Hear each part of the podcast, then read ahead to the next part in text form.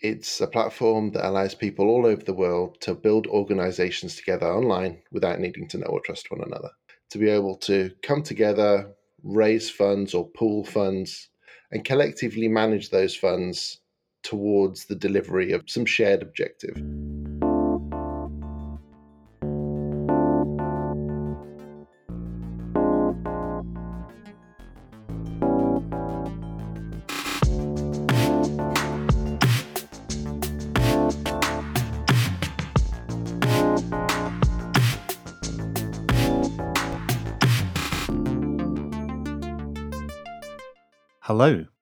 Welcome to On the Edge. My name's Roland Harwood, and in each episode, I talk with someone who's making sense of our increasingly connected world. In today's conversation, I connected with Jack du Rose, who is co founder of Colony, a decentralized autonomous organization that is building organizations for the internet. He's also a self taught jewelry designer who, amongst other things, made Damien Hirst's diamond encrusted skull for the love of God. I first connected with Jack a few years ago when I was running a company called 100% Open, and we shared a fascination for all things open source and decentralized. And in this conversation, you can hear us talking about how can you really trust other people on the internet who you haven't met in person and you don't even know their name. We also explore if there's a better system than meritocracy if you really want to do good work as well as the future of work post pandemic and the hype around cryptocurrencies and non fungible tokens. So I started out by asking him what are organizations for the internet and how are they different? Enjoy. The key thing about doing almost anything on the internet is that you don't really know who you're dealing with. So if you're on Facebook, even, or Twitter, or Reddit or, or whatever, you're usually interacting with somebody's avatar.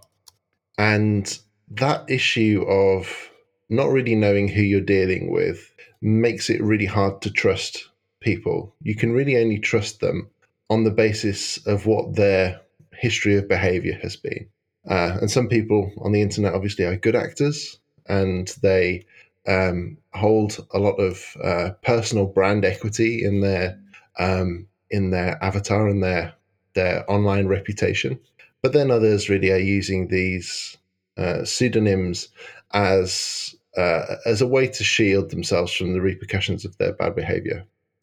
So when we were trying to figure out what it would look like to be able to have organizations for the internet, this idea of pseudonymity was absolutely key. And so so the key question behind this is how can you create an organization that looks, feels, behaves, uh, more or less acts in the way you would ordinarily expect a company or other organization to act? But to be possible to do that whilst everybody is able to remain pseudonymous.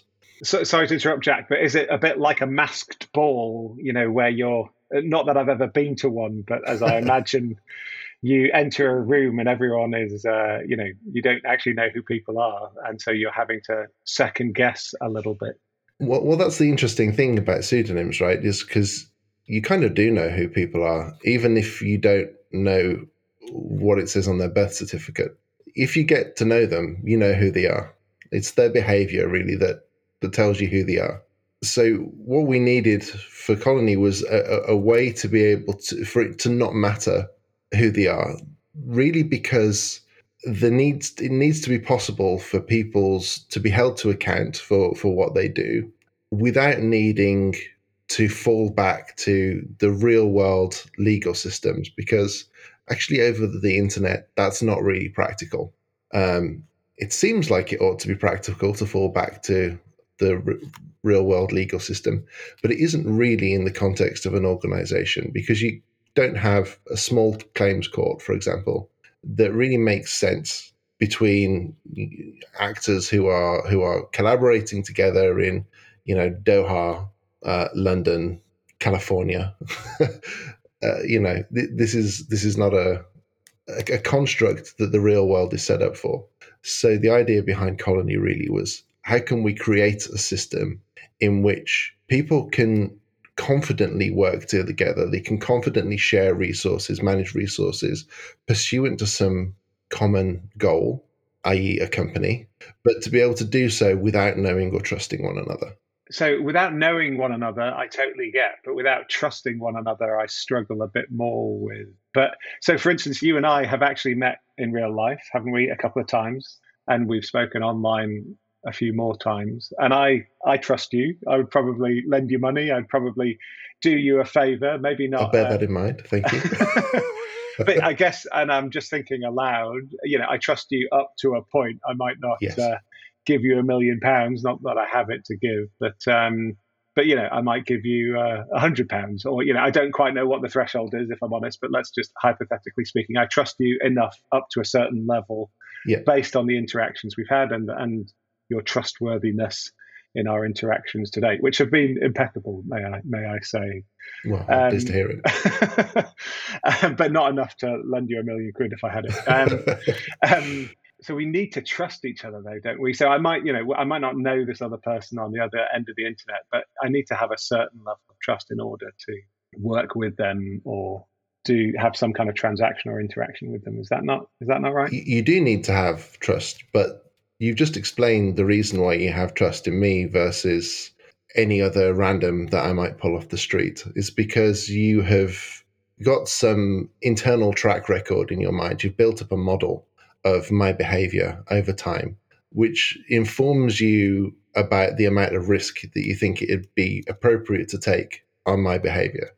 And if having extended that uh, that generosity towards me I were to behave in a way which undermined the image uh, of of my behavior that you had established, then you would have to update your your mental model, right? And and consequently, your your willingness to extend credit to me uh, would be would be modified. And actually, that's more or less exactly how credit scoring in the real world works, right? the credit scoring agencies really don't care what it says on your birth certificate. All they care about is that you have demonstrated a pattern of behavior over time. And that pattern of behavior is, and, and the credit score that has come with it, are a valuable thing for you to maintain because it gives you license to continue to behave in the way that you've previously demonstrated. If you were to change your behavior in such a way that it were to uh, be to the detriment of your credit score, then you would have a corollary um, uh, degrading of your of your credit score and your ability to obtain credit. So Colony applies a really very similar principle of trying to track the behavior of people over time, such that it can extend um, a limited degree of trust towards them and modify that assessment in the uh, event that their behavior turns out not to be what it ought to be. So, are you boiling down people to a sort of a number or a set of metrics of trustworthiness, essentially, um, for part of their participation within the platform that you've built? I think when it comes to dealing with people in an organization, you've got two different kinds of reputations that you care about. Mm-hmm. One is the sort of soft reputation, it's that you know a person and you know what they're like. And you are consequently, as you mentioned, able to extend generosity to them on, on that basis. But when it comes to reputation in the context of an organization like this, what really matters is that their reputation gives them the ability to actually manage funds on behalf of a group of people. So that is a slightly different thing. We kind of call them a similar thing that you've got a professional reputation. This is something which is a a very concrete set of permissions that it, it provides to people. So we can't really use the fluffy stuff for that. So you're distributing sort of power and responsibility to other people. Exactly. Yeah. Yeah. So maybe we should just dive a bit into what colony is and then to come back into some of these more the concepts that underpin it. Um, We've think, gone into the deep end almost immediately. Well, that's great, and that's where I like to hang out most of the time.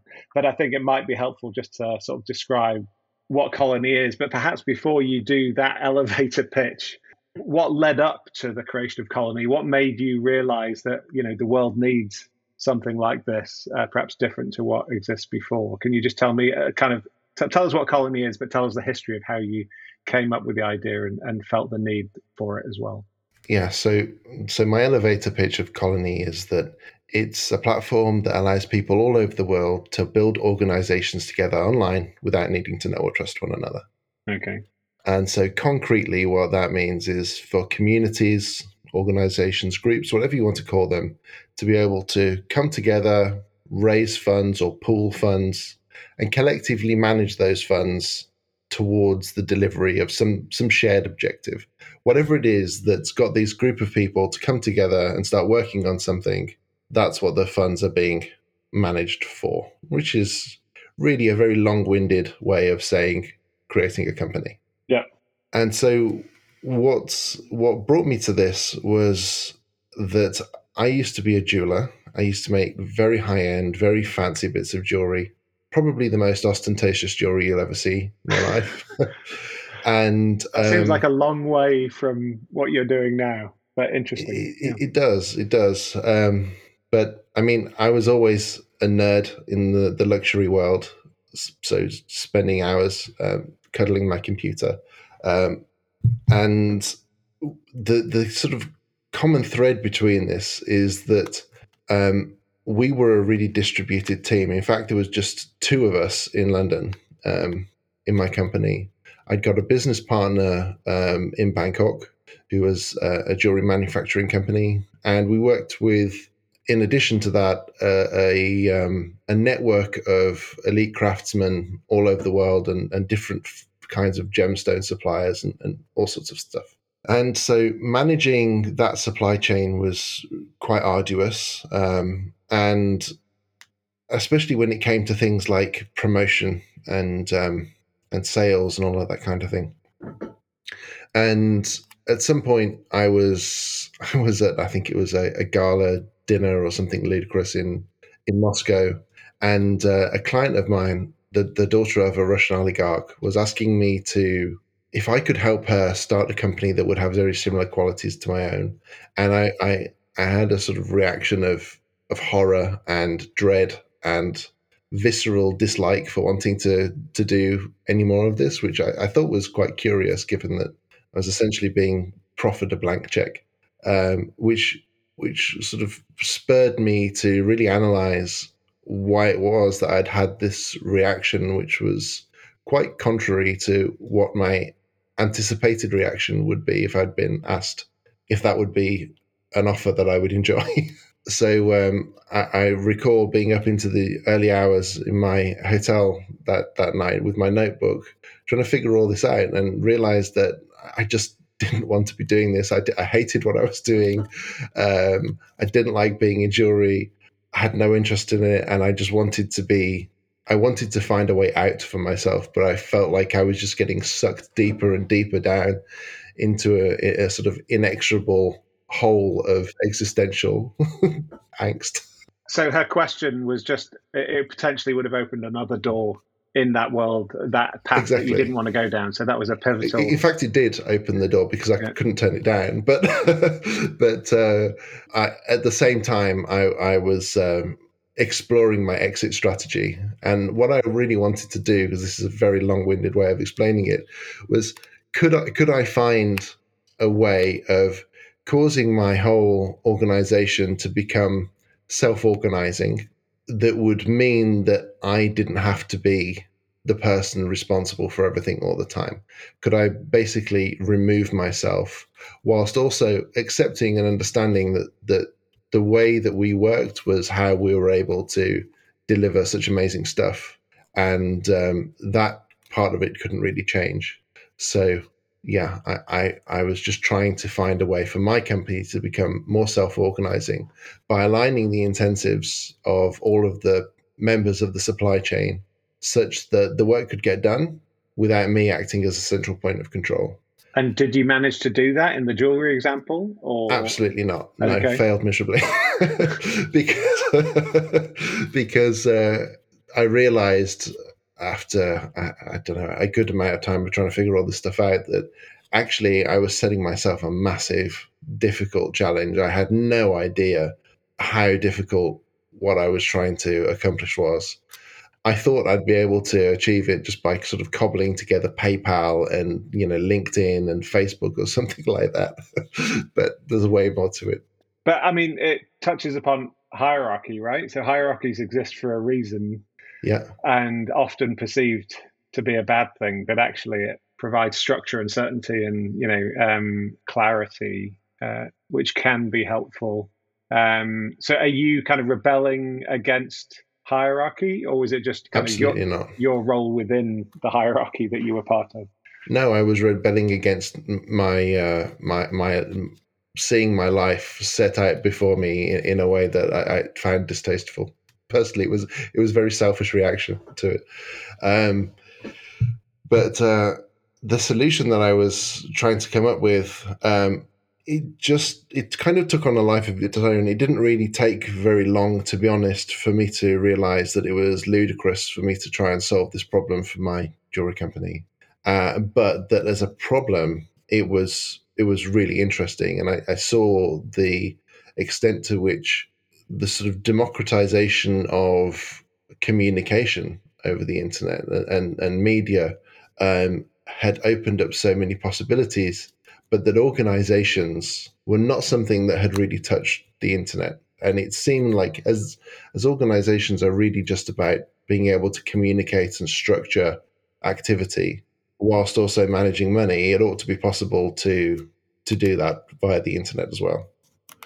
Um, but so I, I'm but within this whole design, there is there is no inherent rebellion against the hierarchy as as a as an issue. I think that the hierarchy is just a tool um, that enables organizations to scale. The problem is with hierarchies is that it's not really going to work in terms of a formal hierarchy over the internet. Um, that's that's just not the way things tend to be organized online. So it was necessary to kind of recreate all the same benefits, but to do so from the bottom up. Which and so I think that Colony as a system is still rather hierarchical, but the hierarchy is an emergent property of people's behavior, which is to say that people who do more behave better and higher reputation and therefore have more influence.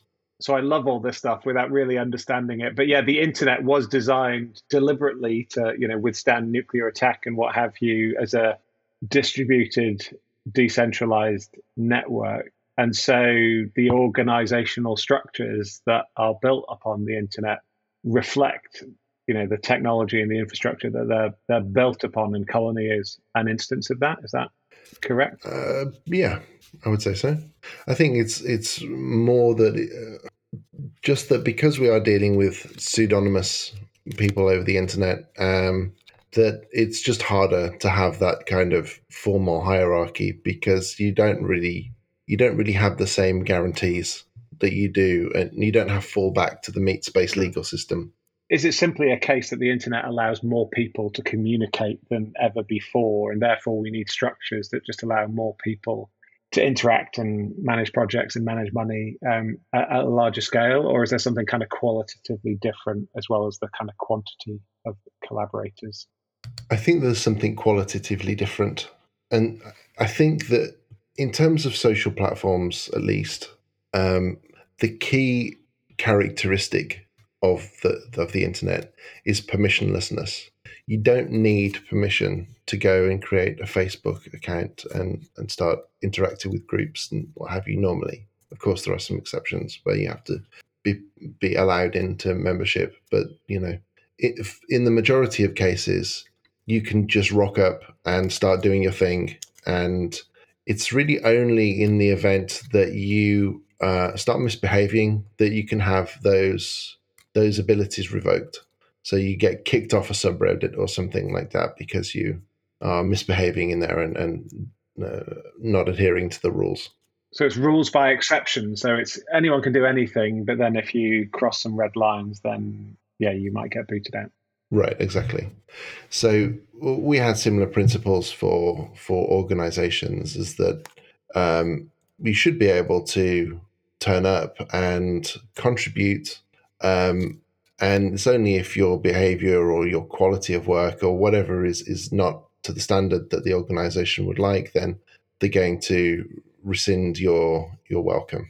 So you built this platform over the last five years, is it, or how long have Yep. you been going? Mhm. Um, About that, yeah. I saw a demo of it about 18 months ago, and I'm sure it's changed a lot since then. But my very crude interpretation of what it was then, and you can tell me how this is a, a mischaracterization in a second, was sort of a project management tool with a sort of a financial layer as a way to distribute funds based on contribution to predominantly, I would say, sort of technology based, software development based kind of projects, but not exclusively. So that's how I sort of saw what it was you'd built then. How wrong is that description? No, that's pretty much that's pretty much spot on. Yeah, and and the money is kind of cryptocurrency, right? So it's That's right, um, yeah. there's a that's an additional kind of factor, which is of course going crazy right now as well. Which is Yeah. maybe we can come on to some of those trends and what's happening around all of that. But so um, but the the narrative on your website is is broader than how I've just described it. It's kind of an infrastructure for any internet native organizations i think is the- one of the phrases you use and it could be used for for anything right so it's not just a software development project it could be any group of people that want to organize a jewelry could it be for a jewelry company a high-end jewelry company it could be. Um, I think there are. I don't think it's for any kind of company. I think there are exceptions. I don't think it would make sense if you're like a, a family bakery, for example. Why Uh, not? I think if uh, because I just don't think it's. I think it would be unnecessarily an unnecessary layer of bureaucracy okay uh, if if what you're doing is is baking bread and selling it via your shop.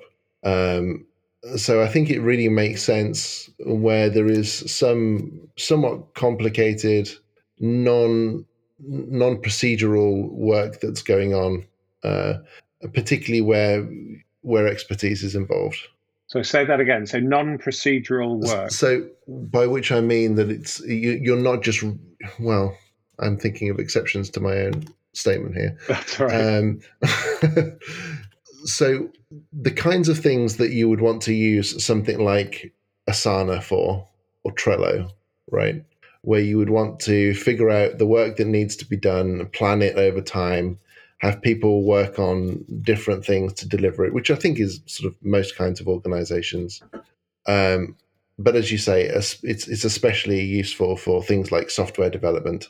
Um, it's a it's a that those are good use cases for it. If you're if you're um, a veterinary surgery, it's not as obvious to me that that that would be a good fit.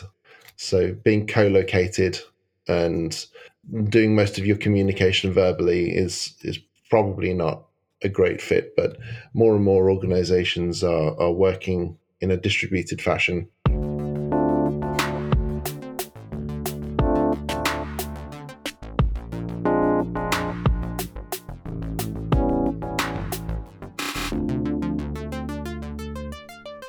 so kind of meritocracy is a kind of core principle right within That's right. Yeah, colony so that's the whole reputation thing I was talking about. So if you, Jack, do you know twice as much quality work as, as me, Roland, then you know you get twice the rewards uh, as a result. And so, how is that assessed? The quality? Are we all ranking each other's contributions twenty four seven, and and that sort of creates uh, an assessment of how we've contributed? Not all ranking one another's assessments, really, but um, certainly others within the organization are, are evaluating quality, doing the quality assurance, which again is just a normal part of, of most um, organizations, is that a piece of work is submitted and then there's somebody else's responsibility to um, to check it and decide whether the quality was good enough and pass it or, or or say that it needs to be redone or improved or whatever. So that's just a normal process. The difference with Colony, I think, is that it is possible for anybody to to have oversight of these things. So it could be that within your organization, you've got somebody who has done a piece of work, and then somebody else's role has been to evaluate the quality of that piece of work. And they have said that the quality was fine and this person should be paid for the work. Um, but perhaps you come along and you you have opportunity to view this work as well and you say, well, this is not of the quality that we expect here at all, and you're going to object to this person getting paid for this piece of work, and it needs to be improved before um, before that. So um, that that's something you can do, and that's that's kind of the peer review component that you mentioned. But importantly, it doesn't require everybody to be doing this all the time, which would be tremendous pain in the neck. But is that review anonymized? So do you know that I'm reviewing your work or vice versa? The review is not anonymized, no, uh, not uh, other than to the extent to which you're operating via a pseudonym. Okay, but if you know, if I were to reject a piece of work that you've done, for instance, because maybe because I don't understand it, or maybe because I just assess it's not what we need right now, you know, you might be annoyed about that because you spent the last week working on it and you're not going to get paid for the last week's work. So how how do how does Colony protect you know uh, sort of turf wars and kind of politics and some of that stuff that happens in normal organizations where um, you know decisions are made for reasons other than uh, you know the quality and quantity of people's contributions? So in, in the case where you've objected your your objection is not um, in and of itself um, a decision. That is it so so what would happen in the case of a task that's been delivered It's been evaluated by bob he said it was fine. Roland's come along and said that it was not fine. And so you're creating an objection to that. And if you're objecting to it, you're putting a stake down in cryptocurrency in your colony's native token um, that says that you object to it so much that you're willing to put your own stake in the organization on the line, or a part of it at least, on the line um, in support of your argument that this is not good enough. Um, and that will create a vote to take place. So if you've staked against it, a vote will then happen.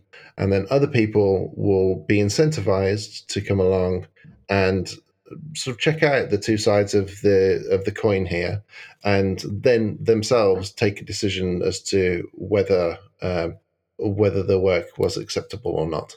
And so in that case, those are then also not um, anonymous; they're pseudonymous. But the um, the decision is not really yours alone. And and in any case, the view that I think should generally be taken in organizations is is not that um, rejecting work or saying that work is not good enough or providing critique of any sort should not be considered a destructive process or a destructive action. You know, feedback is a gift, and it should be taken as as as a benefit to the to the growth and improvement of both the individual and the organization. I, I totally agree in principle. I, I'm just kind of curious in practice. So, for instance, the Bob and Roland, you know, one's approving, one's not approving the work. Hypothetically speaking, if I own two percent of the company and Bob owns 70% of the company, you know, Bob's view is going to have more sway, surely by virtue of perhaps his reputation within within this company. We usually recommend that it should be based on reputation rather than ownership because I don't think okay. really wealth is usually a good proxy for expertise. So you recommend that, but you don't sort of mandate that. That's up to the communities that use it. That is up to the community themselves because a lot of communities in the crypto space like to do things by token weighted decision making um, I, I, think that's something that will change, but you can do it by by ownership as well. And actually, I think that there are certain decisions where both the capital and labour class um, should be consulted. The capital and labour class of stakeholders in an organisation should be consulted. But but generally, in this case, it would be reputation based. Let's say that um, in this in this team of the organisation in which this dispute took place, actually you uh, were the had the largest amount of reputation, or perhaps you were part of a cabal of of um, reputation holders that that had really got it in it for Bob and were trying to force him out. Then, once this decision had been rendered, presumably in your favor, Bob would have the ability to escalate it to a higher team within the organization, perhaps to the organization as a whole, where he feels that he's likely to get a fairer hearing than in the team that you control or the mind share of. So, like to the Supreme Court in the sort of American legal example. Right, except this is kind of still within the organization. So this is being like elevated to the board level of the organization. In the future, we also expect to be able to support um, disputes being uh, escalated to arbitrators that are outside of the organization as well. So who are just totally impartial third parties. So I could run a company and I that provides a service to customers and I could ask the customers to have a casting vote or a say in terms of some of these things potentially as well. Absolutely, kind of like giffgaff in the UK runs um, runs their customer service by their community and incentivizes them to do so. So all of those kind of processes could be run. So it really sounds like you're not just kind of rewiring organizations from the ground, but you're sort of rewiring the economy and society. There's a lot going on here in what you're. There, are, there is a lot going on. here. yeah. yeah. I don't know if you saw the sort of the outrage this week against what Basecamp uh, announced. You know, 39 signals. Have you have you seen any of that on Twitter? I haven't seen that actually. No. Um, so you know, Basecamp, the project management yeah. tool, they. Mm-hmm. Amongst other things, forbid political chat on the kind of company Basecamp, the main channel, because it was too divisive. Um, yeah. But they also, uh, and there was a big backlash against that online. If you have a look on Twitter, you can see it. But that that, uh, that was that was probably the most contentious. But they also got rid of 360 degree feedback within the organization. And just by way of context, for people that perhaps aren't aware, you know, 39 Signals, which is the company that makes Basecamp, are an entirely distributed organization. I think their team is all around the world. They don't have any offices. Uh, they've written several books and you know given lots of TED talks and things like that. So and they're generally regarded as a very sort of progressive, pioneering organisation, or at least they were until this kind of faux pas. At least how I would interpret it this week with some of these edicts. And I just thought it was interesting. I don't quite know the reasons why why they're getting rid of 360 degree feedback, etc. Is there is there not more to it? Though. You can't just be getting rid of it altogether and not replacing it with some system that they think is is better.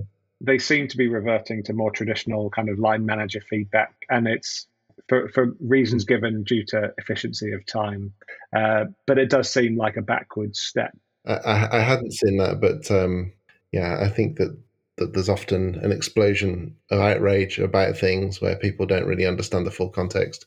And because you know nuance is boring right? So it is. And i don't uh, i don't know enough about it either. But the other quick aside which i'm just curious whether you've seen this is so meritocracy which we touched upon briefly earlier being one of the kind of core principles that you're enshrining within colony. I was just listening to a podcast the other day talking about that term, when it was first coined, it was not seen as a positive thing. So there was a warning that if we sort of move away from hereditary uh, kind of elite, um, which existed in, in the UK, uh, and you could argue still does in some ways, uh, is replaced with a meritocracy, that that could be uh, a bad thing, uh, which I just thought was interesting. I've always, my whole life, thought meritocracy is a good thing but uh, so I was surprised to see that.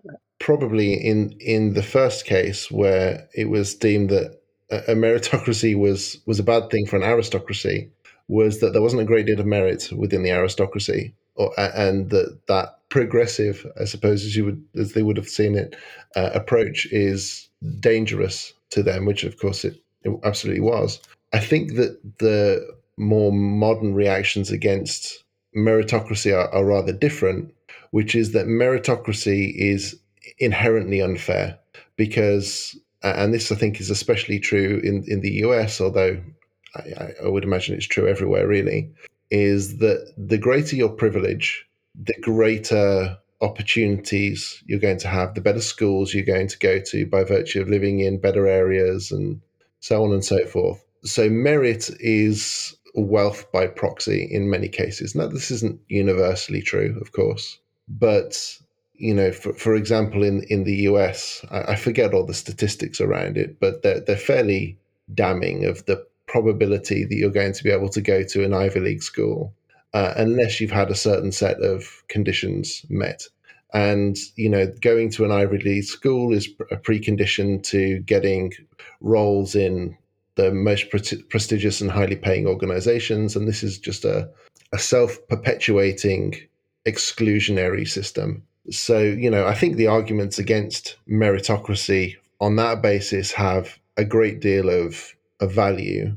That's not a meritocracy, though, is it? That is an aristocracy of sorts. It still is because it's still the basis upon which people, when tested on their merits, that is, their intelligence and capacity for for certain kinds of work, they score more highly.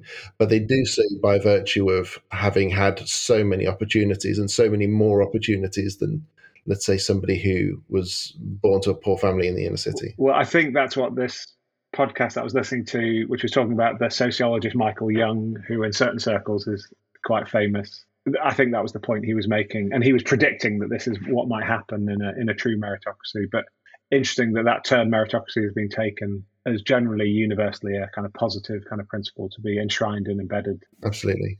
But I suppose there's a question of, of what's a better alternative if what you're really trying to do is to do good work. If you're trying to be the best you can be as an organization. Do you have an answer for that? Well, I don't think I do have an answer for that. I, I think that it's it's just one of those hard problems where the world is not fair. And how do you? I don't think you solve it by saying, well, we shouldn't be trying to have meritocratic organizations and a meritocratic society, but rather that the opportunities need to be equalized, knowing that the outcomes never really fully can be equalized. But the opportunity should be, and we should be trying in every way that we can to equalize them. I remember seeing Jimmy Wales from Wikipedia speaking years ago, and when he was asked about something about the leadership styles or, or, or the management kind of methods at Wikipedia, which of course is a isn't an organization per se, but his answer, and I'm paraphrasing, it wasn't exactly like this. He said something like there are five different kind of management or leadership kind of styles that that contribute to the success of Wikipedia. One is anarchy, so anything goes, anyone can do anything. Two is, um, and it wasn't necessarily in this order, but two is kind of democracy. You know, when there's issues in the community, we vote on them and resolve it that way. Three is is merit, meritocracy. So you know, the best people kind of rise up in in the community. Uh, four is aristocracy, so people that have been around the longest carry more weight in decision making. And five is monarchy. So if all those other four modes fail, sometimes it falls to him, Jimmy Wales, to sort of make a decision and be the sort of benign dictator or monarch in that community. And I thought there was something quite interesting in that it wasn't any one of those. It was the combination of all five which contribute to the success of something like yeah, that. I think there's a great deal of wisdom in that. Yeah. That that sounds absolutely right to me. Yeah, yeah, yeah sort of describe where what colony is. I'm curious where it's going, uh, and and what your your plans and hopes are for the future. We touched very briefly on this enforced kind of experiment of the pandemic. How has that sort of accelerated or disrupted your plans? And yeah, more recently we've had a lot of excitement around NFTs and Bitcoin and what have you, and get, being in a related field. How is that affecting what you're doing? I think the pandemic probably has. I think that's been very good for distributed work. I was um, I had my my first uh, sojourn out last weekend. Oh, congratulations! Going, going going for dinner with some friends uh, in a bitterly cold and very windy London. yeah, sitting outside. Uh, yeah. But it was the point of it that mattered, and uh, they're all um, they were uh, accountants and bankers really, and um, and one one doctor. In, in the case of in the case of whom you know remote work is not really possible. Um, you can't do pediatric neurology over Zoom, unfortunately. Still, uh, but but in the case of bankers and accountants, even those very large organisations seem to be uh, sort of tentatively embracing the idea that uh, remote is is both possible and good and um, and in all of their cases, it'll be possible for them to do only two days a week in the office. Uh, we'll see how long that uh, maintains, I suppose. Um, but I think that a lot of other organizations that have realized that actually they can save a lot of money by not having um, a, a, co-located office, and uh, people don't have to live, for example, in in London. They can be living wherever, and uh, that gives them greater access to talent and allows their people to to not have to stand such high expense. But how has that affected you and Colony and what you're building? The the effect of to Colony is kind of going to be a second order effect of all of the things that I've just talked about. really because the kinds of organizations that Colony enables are only just starting to emerge. And they're emerging within primarily um, blockchain um, technology companies that are kind of early adopters of these trends that are, that like everybody has just been forced into. The kinds of companies that I'm talking about have been doing this for years already, and so they are now at the point where they're wanting to adopt models like Colony. Can you give some examples of, of types of organizations or actual organizations that you would you would say are, are doing this? Yeah, absolutely. So so one good example is one called Yearn Finance. They're a completely decentralized organization, completely founded and operated by pseudonyms. There is no company surrounding it. It's just a bunch of people who coordinate over the internet and manage their extraordinarily large treasury um, towards the delivery of their of their product. They, as a company, as an as an organization, whatever you want to call it, have a market cap, I think, of about 1.8 billion dollars. So this is a very, very serious, very important um, organization, which operates in exactly the way that I've described. And there are several hundred, if not several thousand, organizations um, of varying scales that operate just like this. Um, and so I think that we will see, I don't expect, you know, Accenture to suddenly start welcoming pseudonyms, but I think the general principle of being able to be remote and being able to accommodate talent from anywhere in the world and for people to be able to come along and prove their worth within the organization without having to go through an onerous hiring process I think these are principles which will gain greater adoption as they get proven by the trailblazers like the Yearn Finance of the world. Hmm. Okay, that's interesting. I hadn't heard of them. I'm definitely going to check that out. That's quite significant, and I still don't really get the yeah the the, the pseudonyms coming together to deliver a one point whatever billion dollar business. But but anyway, that's just my my learning curve and being uh, everybody has to have an aha moment with with blockchain tech, and then it'll all just fall into place for you. Yeah, well, I'm, I feel like I've been on the edge of it for a while, but I'm still not quite there. And so, what about like interestingly for crypto and going back to your art and jewelry background, uh, this kind of um, forgot what it's called, but this artwork that sold recently. Um, Beeple, yeah. Beeple, yeah. Is the is the kind of hype around this stuff kind of helpful? um, or is it kind of noise? What, what's your take on on some of that right now as well? I mean, it's helpful to the artists that have been able to create a living where before they were scratching around in the dirt, for sure, which is um, the truth for, for, for, for most artists. But then, you know, can you really produce art if you're not struggling? I don't know. Maybe that's a that's another podcast. That's a, yeah, that's a ridiculous old cliche. So I think that NFTs are, are an interesting one because I mean I fervently believe in NFTs as a technology, which means non fungible tokens. So if you've got a, an ordinary cryptocurrency, let's say like Bitcoin, the characteristic, the key characteristic of Bitcoin is that it's fungible. One is identical to the other. It doesn't matter if we swap the two Bitcoin that we've got, it makes no difference. An NFT, a non fungible token, means that each individual token can be completely identical, can be completely unique, and not identical. It could be one of an addition, eh, which is a numbered addition, or it could be that each one is unique, um, like entirely unique, or anything. And but they are being associated with pieces of art, and that's an important distinction. That the its art itself is not an NFT. There is an NFT which is associated with it, which is kind of like a receipt or a certificate of ownership that says that you own this piece of digital art. The piece of digital art itself is equally something that can be cre- recreated and copied and, and shared about in all of the traditional ways that you would expect of data. So there's, and that's really the the limitation that I currently see uh, with the technology as it stands is that if you have got like the $68 million Beeple, to the best of my knowledge, that is not stored immutably anywhere. That is on a Google Cloud server or Amazon Web Services server somewhere. And in principle, it could be deleted, it could go away forever. Um, that's not true of of you know real art. I mean, sure, it could be set on fire or destroyed, but the the NFT, importantly, right now, just is a, a certificate of ownership, and the ability to gain utility from that is currently very limited. There aren't really ways that you can benefit from it. There's very much more than sort of claiming ownership of it. And so I think that there's a lot of interesting things that can be done with NFTs in the future, particularly in the world of virtual worlds and, and, and gaming. But I think that there's the hype has massively outstripped the reality, uh, as it often does with new technologies.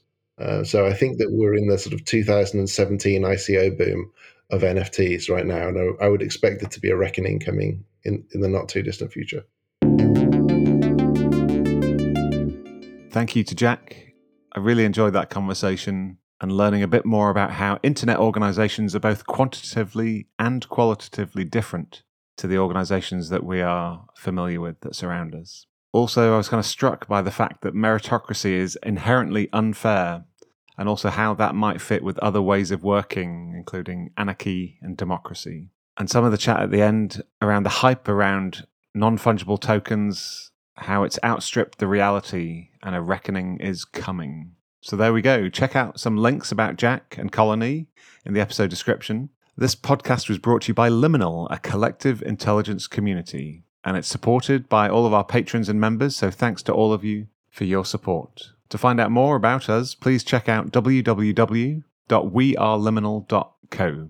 And please make sure that you like and subscribe to this episode and share it with others who may enjoy it as well. Until next time, please keep on connecting people and ideas. If you do, you never know what might happen.